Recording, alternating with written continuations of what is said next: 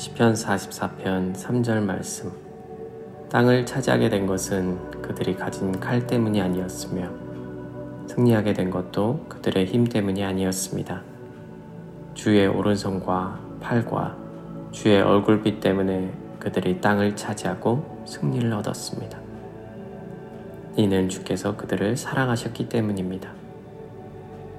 주시시 성도 여러분, 계속되는 고라자손의 시편입니다. 44편 1절에서 저자는 자신의 조상들에게 가나안 땅을 차지하게 하신 하나님의 업적을 떠올립니다. 승리의 이유가 칼이나 그들이 가진 힘이 아닌 주의 팔과 얼굴빛 때문이었다고 고백합니다.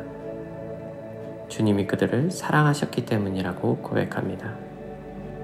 삶의 문제들 앞에 문제 해결을 놓고 하나님의 도우심을 구하는 것은 크리스천에게 너무나 익숙한 일입니다. 주의 팔로 그 문제가 해결되어지면 우리는 주께 영광을 돌리곤 합니다. 하지만 저자가 말하는 주의 얼굴은 무슨 의미일까요? 실제적으로 우리에게 도움을 주는 것이 주의 팔이라면 주의 얼굴은 그 도움을 주는 그분 자체, 하나님 그 자체가 아닐까 생각해 봅니다. 출애굽기를 살펴보면 모세와 이스라엘 백성 사이에 특이한 다른 점이 있습니다. 홍해를 건너는 기적을 경험하였지만 이스라엘 백성은 어려움을 만나면 모세에게 불평했습니다. 모세를 통해 하나님께서 문제를 해결해 주시기를 원했습니다. 그 문제가 해결되면 불평이 사라지고 잠잠해졌습니다. 문제만 해결되면 하나님을 섬기는 일에는 큰 불편은 없었습니다. 하지만 그 이상은 꺼려 했습니다. 하나님의 손은 원했지만 그 얼굴 자체는 부담스러웠습니다. 출애굽기 20장 19절 백성이 모세에게 말했습니다. 당신이 말하십시오. 우리가 듣겠습니다. 하나님께서 말씀하지 않게 해주십시오.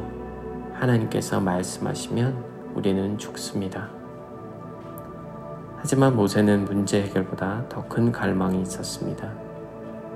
금송아지 사건 이후 하나님은 모세에게 이스라엘 백성과 함께 가나안으로 들어가라고 하십니다. 천사를 보내서 정복해 하시겠다고 합니다. 적과 꿀이 흐르는 비옥한 땅을 주시겠다고 하십니다. 하지만 자신은 함께 가지 않겠다고 하십니다.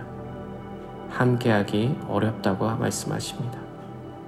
모세는 이렇게 얘기합니다.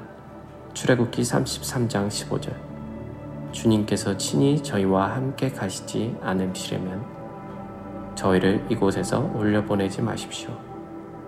18절 주님, 제발 주님의 영광을 보여주십시오. 이런 모세에게 하나님은 자신의 뒷모습을 보여주십니다. 모세에게는 문제 해결 받는 것이 다가 아니었습니다. 모세에게는 적과 꿀에 흐르는 땅을 손에 거머쥐는 것이 중요하지 않았습니다. 하나님 자체가 제일 중요했습니다. 하나님을 정말로 사랑했기 때문입니다. 아마 오늘 시편이 저자인 고라 자손도 하나님의 얼굴빛을 구하는 간절함이 있지 않았을까 생각해 봅니다. 이 찬양이 떠오릅니다. 괴로울 때 주님의 얼굴 보라. 평화의 주님 바라보아라. 세상에서 시달린 친구들아, 위로의 주님 바라보아라. 눈을 들어 주를 보라. 내 모든 염려 주께 맡겨라. 슬플 때에 주님의 얼굴 보라. 사랑의 주님 안식 주리라. 하나님을 정말 사랑해서 하나님의 얼굴을 구하는 우리 모두 되길.